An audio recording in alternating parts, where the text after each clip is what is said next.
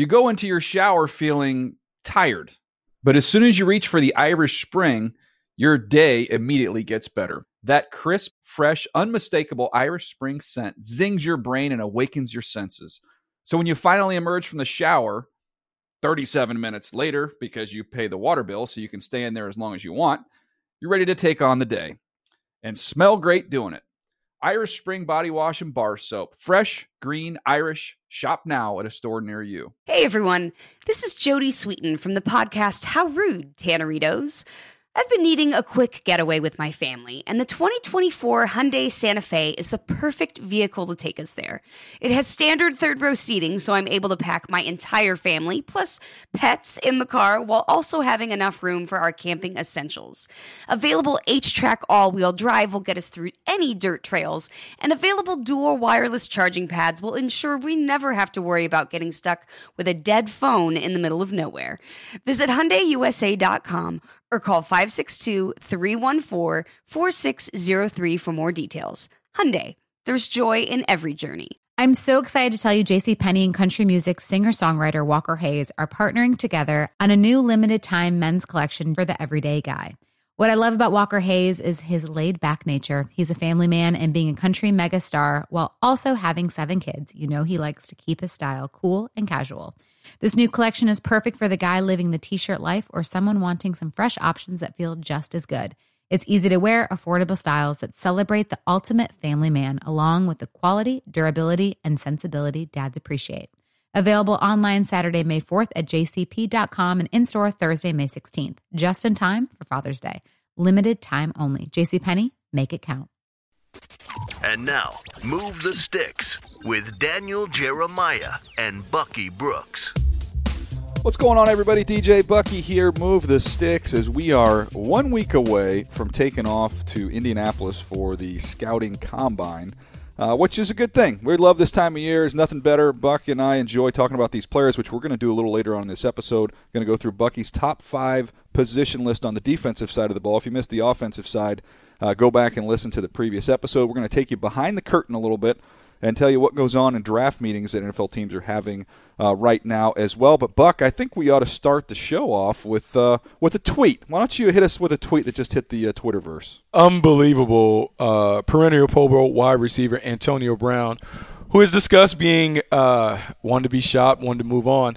Uh, he tweeted today had a great meeting with Mr. Rooney today.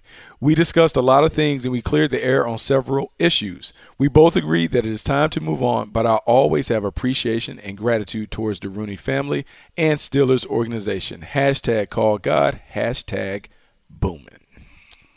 Well, just give me your thoughts, immediate thoughts. This is this is a real time reaction because this literally uh, just came down. So give me your uh, your thoughts on, uh, my on that whole situation. Oh man, that's it's kind of unbelievable. Like it's unbelievable if this is what happened. If they kind of agreed to part ways, didn't he kind of torpedo all the leverage in the trade market? Like, I mean, I Got to move him. so you have to move him. They talked about having to move on from him, but I don't even know what he necessarily commands on the open market. I know we talked about Amari Cooper bringing back a first round pick from the Oakland Raiders when the Dallas Cowboys made that swap. Antonio Brown is a little older. Antonio Brown has had more issues than Amari Cooper. Um, we can talk about the production being significantly greater. I mean, six seasons with over 100 catches, over 1,200 yards. I had 15 touchdowns this past season but I really don't know what are you willing to give up because he seems like such a wild card. Like, um, I think this is a unique situation for a team because you're trying to figure out how does AB fit into your locker room? How is he going to impact your younger receivers? How is he going to be as a route runner in a, a, a detailed and disciplined system? Because some of the things they do in Pittsburgh is a little more freelance oriented. I don't know, man. I think this is ultimately going to be a hard trade for the Steelers to pull off, and that's before we even get to the money that we're talking about with the cap hit and the amount of money that you have to pay AB. Um, I think this may take a while, but I know that they have a deadline because he has a roster bonus due, I think, March 2nd. See, the March 2nd and March 5th, he has like a two, two and a half million dollar roster bonus. So everything has to kind of be done by that point because I'm sure the Steelers don't want to come out of pocket, then have to trade him.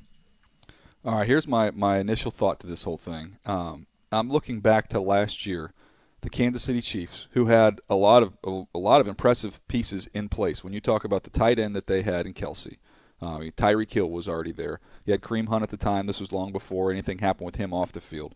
That that is a dynamic nucleus. They had a new young quarterback taking over. They knew had a ton of ability, and it looked like okay defensively they've got some good pieces there. This is a pretty balanced team. And what did they do? They decided to trade Marcus Peters. They go acquire Sammy Watkins, and it was basically we're going to outscore people. We're, we have a great offense. We're going to make it greater. what they did, adding to an already dynamic offense. So if I'm looking at teams around the league right now, Buck, that have really good offenses, that maybe have some holes on the other side of the ball, maybe some holes on the offensive line, wherever, but that might just decide, you know what, we're going to just add another incredible weapon to what we already have, and we're going to outscore people. And, and I'm kind of scrolling mm-hmm. through the uh, mm-hmm. draft order, and I'm looking at teams. Now, this would be inside the AFC. It's not inside the division, but inside the conference. And I know the Houston Texans have other needs. But can you just imagine, just close your eyes and imagine for a minute with Hopkins, and then you got a healthy Fuller, and now all of a sudden you drop Antonio Brown in there with Deshaun Watson, what that offense would look like? I mean, it would be crazy. Uh, it would be crazy to, to, to think about what he could possibly do.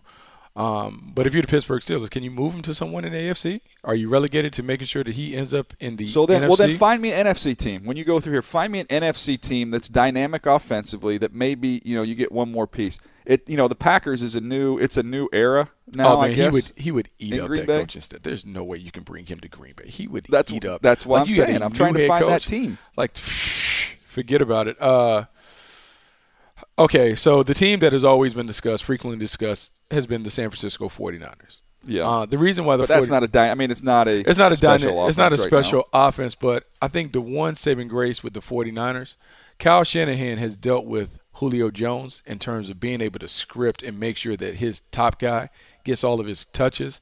Now I don't know how much better it makes them to bring AB in with the rest of the mix, but certainly maybe it can close the gap on some of the teams within the division. Um, outside of that, in the NFC. What about the Falcons? You just mentioned Julio Jones. I mean- how about that offense? You threw him in the mix. I mean, yeah, you have to move on from you got to move on from Mohamed Sanu if you bring him in there. Uh, I mean, it would it, it'd be terrific, but can DQ handle all of that? Then you got to pay Julio because you know Julio's he going to want to he get had paid. a lot of personalities. I know he wasn't the head coach there in Seattle, but he was running that defense with a lot of personalities, and it worked out I thi- quite I thi- well. So I think with AB, you have to think of this is a two-year rental, two years, right? that's why I'm saying. That's why I'm trying to find that team two that's two on year the cusp. two two year rental. Who is close? Minnesota's there. He can't go to Detroit because he wouldn't fit in with the Matt Patricia thing. I don't. Think. I don't think he would want to go to Carolina just because. Yeah, I don't think that Yeah, Cam. that's a great fit. But man, be a nice weapon. It would be a nice weapon. Um, New Orleans? Sean Payton? What about Seattle?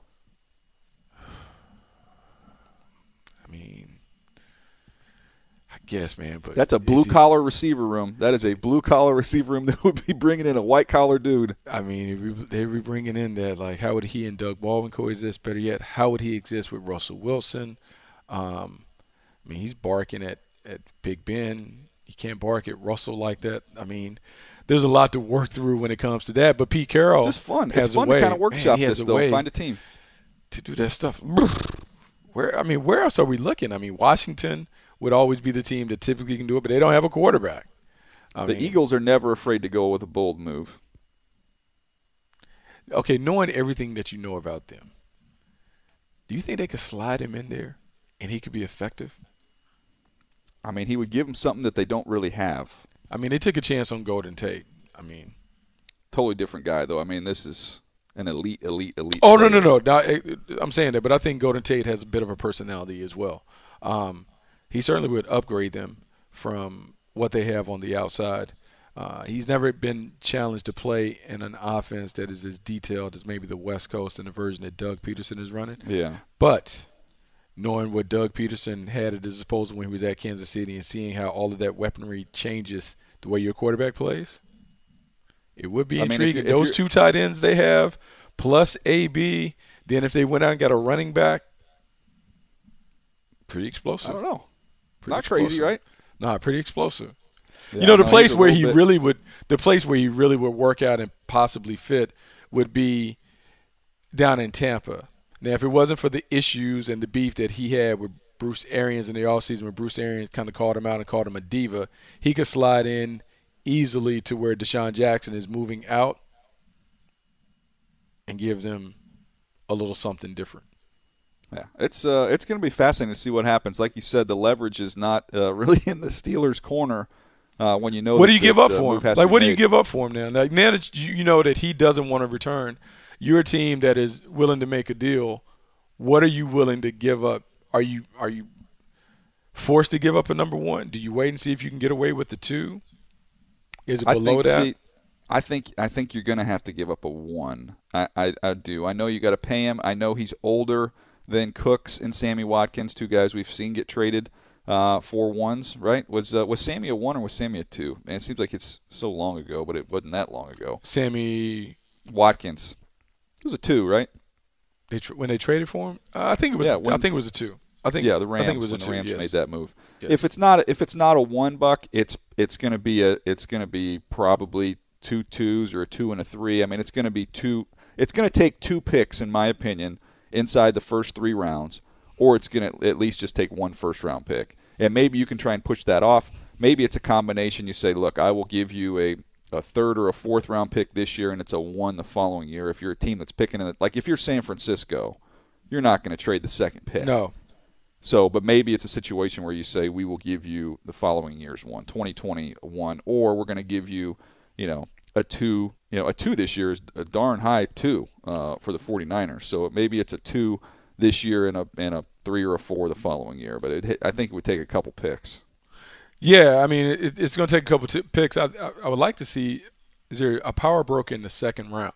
They would be willing to give up multiples, two twos, three twos, something like that, because you know how we view twos. A lot of teams view twos as like that's potential starters. So if you're able to Yeah. kind of amass, if you can't get the one that you want, maybe you get a handful of twos and maybe a future two, something that you can package and kind of put in place and see what happens. But man, if you're the Pittsburgh Steelers, you're talking about having to really. I mean, you can part ways with the running back. You can part ways with the wide receiver. Whew, boy, you better hope that It's Big. Ben can carry it because. Well, I'm telling you, the the the the glue, the glue in that whole organization is Munchak. I think Munchak. He built that offensive line. He constructed that line. They got them rolling. I thought all, everybody on that offensive line. There were some good players there, but I think everybody on that offensive line played above their ability level with Mike Munchak, and collectively as a group, they played really well. Now you take what I think is the glue in Munchak out of there, and I think I think when it's all said and done next year, depending on what happens in Pittsburgh, if it doesn't go well, I think people are going to point to the absence of Le'Veon Bell. People are going to point to the absence, it looks like here, of Antonio Brown. I'm telling you, Buck, the Munchak thing is huge. That is a huge, Well, I mean, yeah, it's, it's that, and so like the funny, the funny thing is, um, there's a lot of heat on Mike Tomlin. I mean, despite his record, despite his accolades and all the other stuff, that I mean, this kind of puts everything uh, on him, puts him squarely in the crosshairs because when you lose these two guys, because right now the narrative is the Pittsburgh Steelers are soap opera, a lot of drama. Um, you had a guy who elected not to show up, stayed away from team, and Le'Veon Bell. You had the drama that ensued following that with the offensive line, taking shots and uh, ransacking the locker and all that other stuff, whether it's in fun or not. Uh, you have AB not electing to play the final game, whether it's that for disciplinary reasons when Mike Tomlin said he didn't show up for training or whatever. He didn't play. You have a quarterback who is always kind of in the middle of something. Uh, even though he's viewed as the leader of the franchise, it just seems like there's a lot of discord and dysfunction. And so the team that you tried on in 2019 is less talented than the team that you had, but will they be more productive? Um, I think it's going to take a Herculean coaching effort from him and his crew to be able to get this team not only back into the playoffs, but to make them be a, a viable contender in an AFC that they were viewed as one of the top two or three teams for the past three, four, five years. You know, uh, you know who's enjoying this whole this whole deal, by the way? John Dorsey. Oh, I mean, yeah.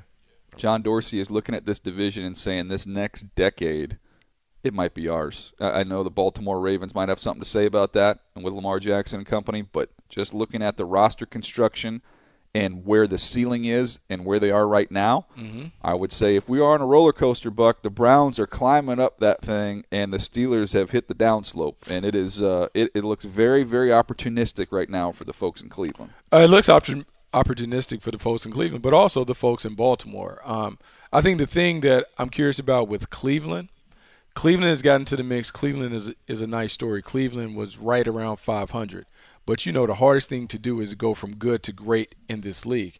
And now that everyone has seen them, everyone is aware of them. Everyone will now treat them with the level of respect. They'll get everyone's best game. We will see if the quarterback suffers a bit of a sophomore slump now that all the tape is out there on him. We also will see how does Freddie Kitchens handle being the head coach. Now he's the, the head coach as opposed to just the offensive coordinator and play caller. Uh, a lot of different roles, new defensive coordinator in Steve Wilks, a lot of moving parts that the Cleveland Browns have to assemble while still kind of trying to be back on track and overtake the Pittsburgh Steelers. And remember, the Baltimore Ravens are the team that won the division last year. No doubt, it's going to be uh, it's going to be a fun division to follow. Uh, and then we'll see what these teams do in the offseason too. Cleveland Browns still have some money to spend, so they uh, they could continue to add to a very impressive young nucleus. All right, Buck. This is interesting time of year because uh, these teams are in draft meetings. Uh, Who, who are we kidding? I can't contain, contain this anymore. Manny Machado's a Padre, Buck. This is cannot- breaking news. Okay. I cannot believe we're spending time on the podcast. A podcast that's dedicated to college and pro football. This is a sports. This hey, To this talk is a sports podcast the Padres developed to talking about future and the champions. Padres and signing somebody that's going to help them continue to finish in the cellar.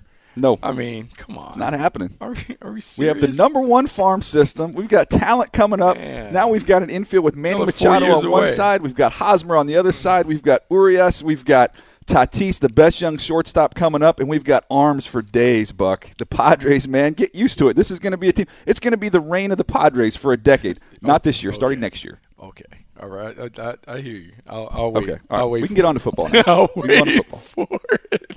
So unbelievable. So So excited. I mean, This is great. let's Uh, just all let's right. just imagine. Uh, let's just let's- imagine right. that you're you're not distracted by the Padres. I mean, I didn't know free agency was still existing because I thought pitches and catches had reported, but evidently you still can sign people in spring training to big deals. So Bryce Harper's next. We'll see where he lines up. Most of us in the football world. Did you see what he got? Did you see what he got? what like ten year, three hundred million. Ten right? years, three hundo. I mean, you know how that worked out for Albert Pujols, right? Wow. I feel a lot of shade being thrown right now. I'm just saying, you saw how that works out. Like, I mean, it'll The good news is the good years. news is for you. The good news is for you and all your fellow Dodger fans is you're going to get a chance to. I, I'm sure you probably get one more chance to lose a World Series, and then and then we'll start taking over. We'll actually get there and go ahead and finish one of those things off. Yeah, I, I don't know. I'll hold my breath. Maybe Steve Garvey will come so back. good. I don't know. All right, draft meetings, Buck. Draft meetings are taking place for a lot of teams right now. Um, I know you, you talk to your buddies around the league, and it's tough to get a hold of them right now because they're in draft meetings all day long. Uh, so for those that don't know, and we were in different environments, different organizations handled these differently. So uh, this round of draft meetings before you get to the combine, what went on in those meetings in your experience? Okay, so I mean, obviously we had different experiences. I come from the Ron Wolf tree, uh, where it, this is probably taking place right now in Seattle, in Cleveland. Where else do we have some descendants? Uh, but Seattle and Cleveland and Green Bay for sure. Like what is happening right now from the next two to three weeks, we're going to the combine. Everyone is sitting around a round table and they are in the dark and they are looking at tape. And what they're doing is in alphabetical order, we talk about the draft board being vertical and horizontal. The horizontal board is when you have every position. So let's just say we'll start at our meetings with offensive tackle, guard, centers. Then we go to wide receivers, tight ends, running backs, quarterbacks. And what they're doing in those meetings in alphabetical order, they're looking at every prospect that has a draftable grade by one of the area scouts. They are going through the process of watching three games on that player um, as a group. And what you're trying to do with the collective think tank is by doing it this way, you don't have to do cross checks. And cross checks basically say that I'm an area scout in the West. I leave my area for a couple weeks and go to the Southeast. I do a handful of schools in the Southeast so we can have another set of eyes on the prospects that the primary area scout has already looked at so we get other opinions. When I worked in that system, we didn't do cross checks. And what we did is we just watched it all as a group, and this kind of acted as the cross check. what I liked about this system, it gave me an opportunity as a guy that was in the West Coast looking at all Pac 12 talent. It gave me an opportunity to look at guys in the SEC, in the Big Ten, in the Big East, when the Big East existed, the AAC, and to then begin to understand what plays in my area versus other areas. And then what we were able to do is kind of amend our grades based on what we've seen throughout the country. So I'm not just grading people blindly. I now have a better sense of, hey, look, my first rounder in the West is not as good as the guy in the Southeast. So as we're slotting the board, let's make sure we slot the guy from Arkansas over my guy from SC and the like. And so it gave me a clear perspective of who's who and what's what prior to the combine. So now when I'm watching the combine and I'm watching all these guys kind of do the underwear Olympics, I now have film study in my background to now go with what I'm watching on the field and so it gave me a better feel for what the prospect really is.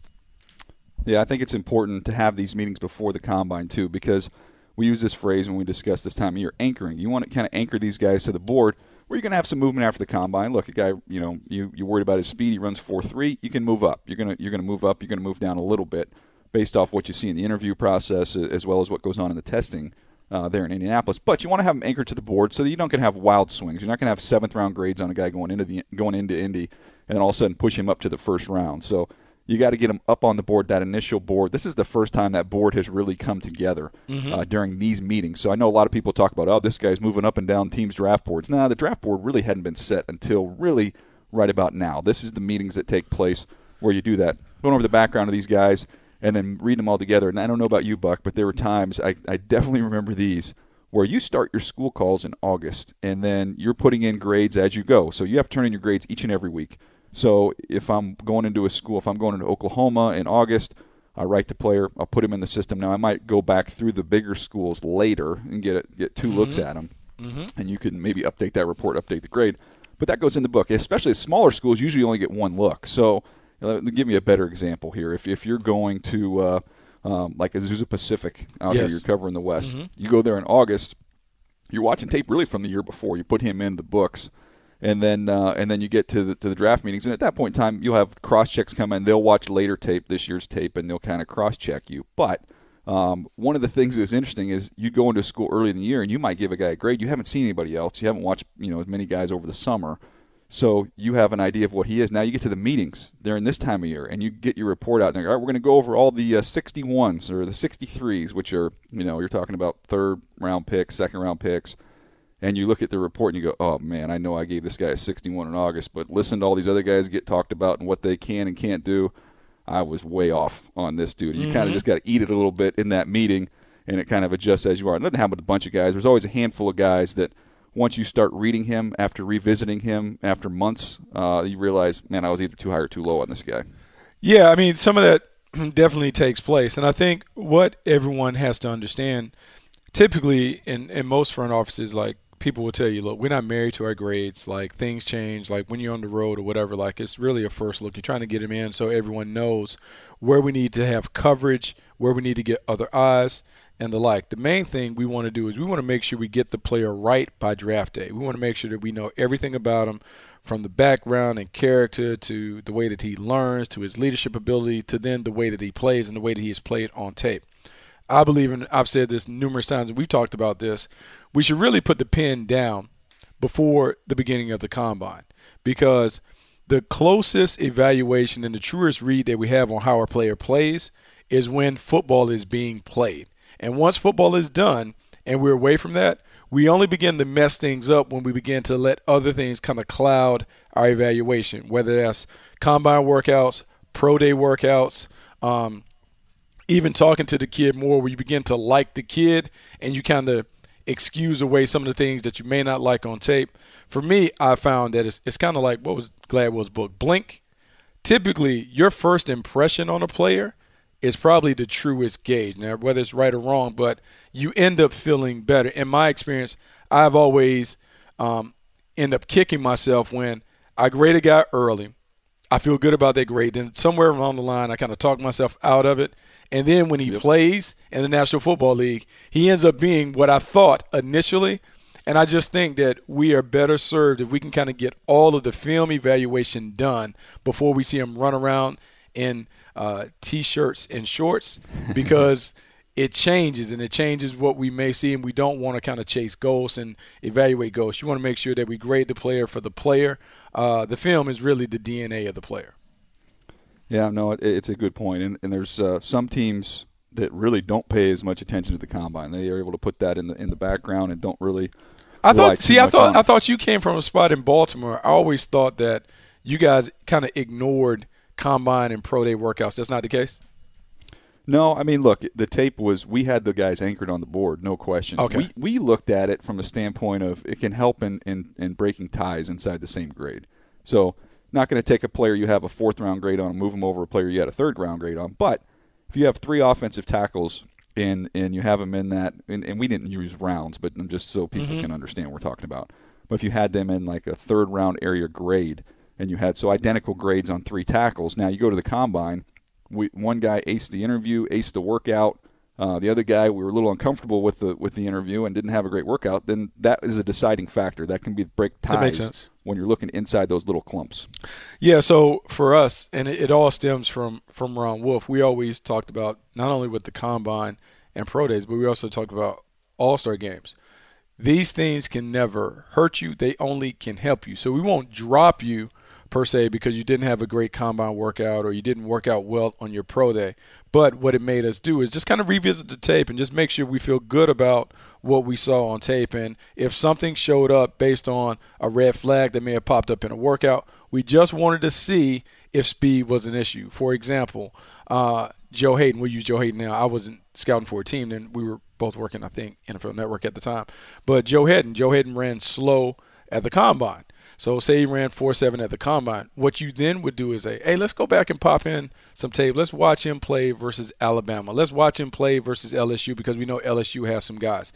Did the speed deficiency show up? And if it didn't show up on tape, then you just kind of say, hey, maybe the guy just is not a great tester. Uh, we'll go down and work him out, and we'll kind of see if he, he does a better time, and we'll move him around and do some of the drills. But if it didn't show up on tape and we feel good about the workout when we saw him with our DB coach, then typically we didn't move or make an adjustment on the board. But it's just important to give those workouts some context. It is really just to confirm what you saw on tape. It's not to take place of what you also saw on tape. All right, we talked about uh, going through your defense, Buck. We don't have a ton of time left, but I do want to go through. No, we can go through your top like five just, by position. Let's just name off the top five, and then give me the reason why you have why you have the person at number one on this list. You ready to roll? Yeah, let's do it. So defensive starts tackle. defensive tackle. Here we go. Quinnen Williams, Jeffrey Simmons, Christian Wilkins, Ed Oliver, and Dexter Lawrence. To me, Williams is the dude. Williams is a guy that kind of reminds me a little bit of Ndamukong Suh and Sheldon Richardson in terms of how he can dominate on the inside. Uh, this would have been not one that was close, but I felt like Jeffrey Simmons was kind of gaining ground or would have been in the conversation as a top guy as we continue through the process before the ACL. But to me, Williams is the guy the way the league is trending, you have to have someone on the inside that can be a disruptor. Williams is that for me. All right, to get to the uh, the edge rushers here. It's a good group of edge rushers, and uh, where you have them one through five, and why number one? Nick Bosa, Josh Allen, Rashan Gary, Clelin Ferrell, and Montez Sweat. Uh, Nick Bosa to me is the most polished of all the edge rushers. Uh, I'm not saying he's the most explosive athlete or the mo- most dynamic player, but if pass rushing is an art, he definitely learns how he knows how to kind of paint a Picasso. He is a terrific hand-to-hand combat player. Does a great job with his first step quickness, and he just has a knack for getting home. I believe the best pass rushers are the ones who are craftsmen, and he has that ability. That's why I like him at number one. Yeah, and then four and five, you had Ferrell and Sweat. That's going to be interesting in comparison because that is a classic case of the big athlete with the length and everything you want there, in Sweat versus maybe a little bit more productive, a little more consistent football player in Ferrell, who's a little bit stronger as well. That's going to be a, a debate for teams and rooms all over the league. Yeah, I mean it's going to be a it's going to be an interesting one to watch. But look, Sweat made up a lot of ground. I think he really opened the eyes in the scouting community the way he performed down at the Senior Bowl. All right, let's go to linebackers. Here we go. Uh, we got Devin White, Bush, we Mack Wilson, Trevor Lamar, and then Joseph Tafea, who from UTEP, who really kind of caught my eye when I did a game versus Marsh. But Devin White to me is the sideline to sideline playmaker that everyone loves. He is not only a guy that is instinctive and aware and makes plays, kind of running and chasing. He's the leader. He has the intangible qualities to be the traffic cop, and ultimately, you want your inside linebacker to be able to do those things. I think that separates him from some of the other guys. He just has that size, the physicality, toughness, and then the communication skills that you want at the position. Yeah, a couple other guys that uh, that didn't quite make the list that I've been going through these linebackers the last couple days, so they're fresh in my mind here. But David Long from West Virginia, I think the more you see him, the more you're going to enjoy studying him, Buck. And then Bobby Okereke from Stanford, who has just look, he's got the length, he's got the speed. Uh, a little bit inconsistent on tape, but he's somebody I think that'll kind of rise up through the process. One of the linebacker I throw out there is Tavai from Hawaii, who's big and Yes. long, plays on the edge, also plays off the ball, so he's he's been versatile. He can run. Uh, he'll be interesting. And then Terrill Hanks from New Mexico State. I have all those guys kind of bunched in together, so I'm anxious The to see 'em combine, because the combine will sort them out. That's what we yeah, talked the combine about. will sort them out. And for us, getting a chance to see these guys in person now, the scouts have had a chance to go out there and body type these guys and see them all live and in person. We've seen some of these guys at the Senior Bowl, but not all of them. So I'm looking forward to seeing them all in, in person and get size them up a little bit. All right, about the corners? Here we go. Greedy Williams at one, Byron Murphy, DeAndre Baker, Trayvon Mullen, and Rock Ya-Sin. Uh, brings up number five. And Greedy Williams, for me, I think the fascination over the length, the ability to play press corner, uh, the fact that he has tremendous interception production in his background, I think his ball skills are terrific. But I'm, I'm going to say this. I really like Byron Murphy from Washington. He is kind of my kind of player in terms of like smart, tough, physical on the edge. I think he has a chance to be a really, really good player in time. Yeah, to me, Greedy's a tough one. You know, I have him right now. We'll see when I do this update, but I've got him, I believe, my fourth corner. Uh, Buck, he's he has got the length and he's got the kind of a build-up speed and he's got great ball skills.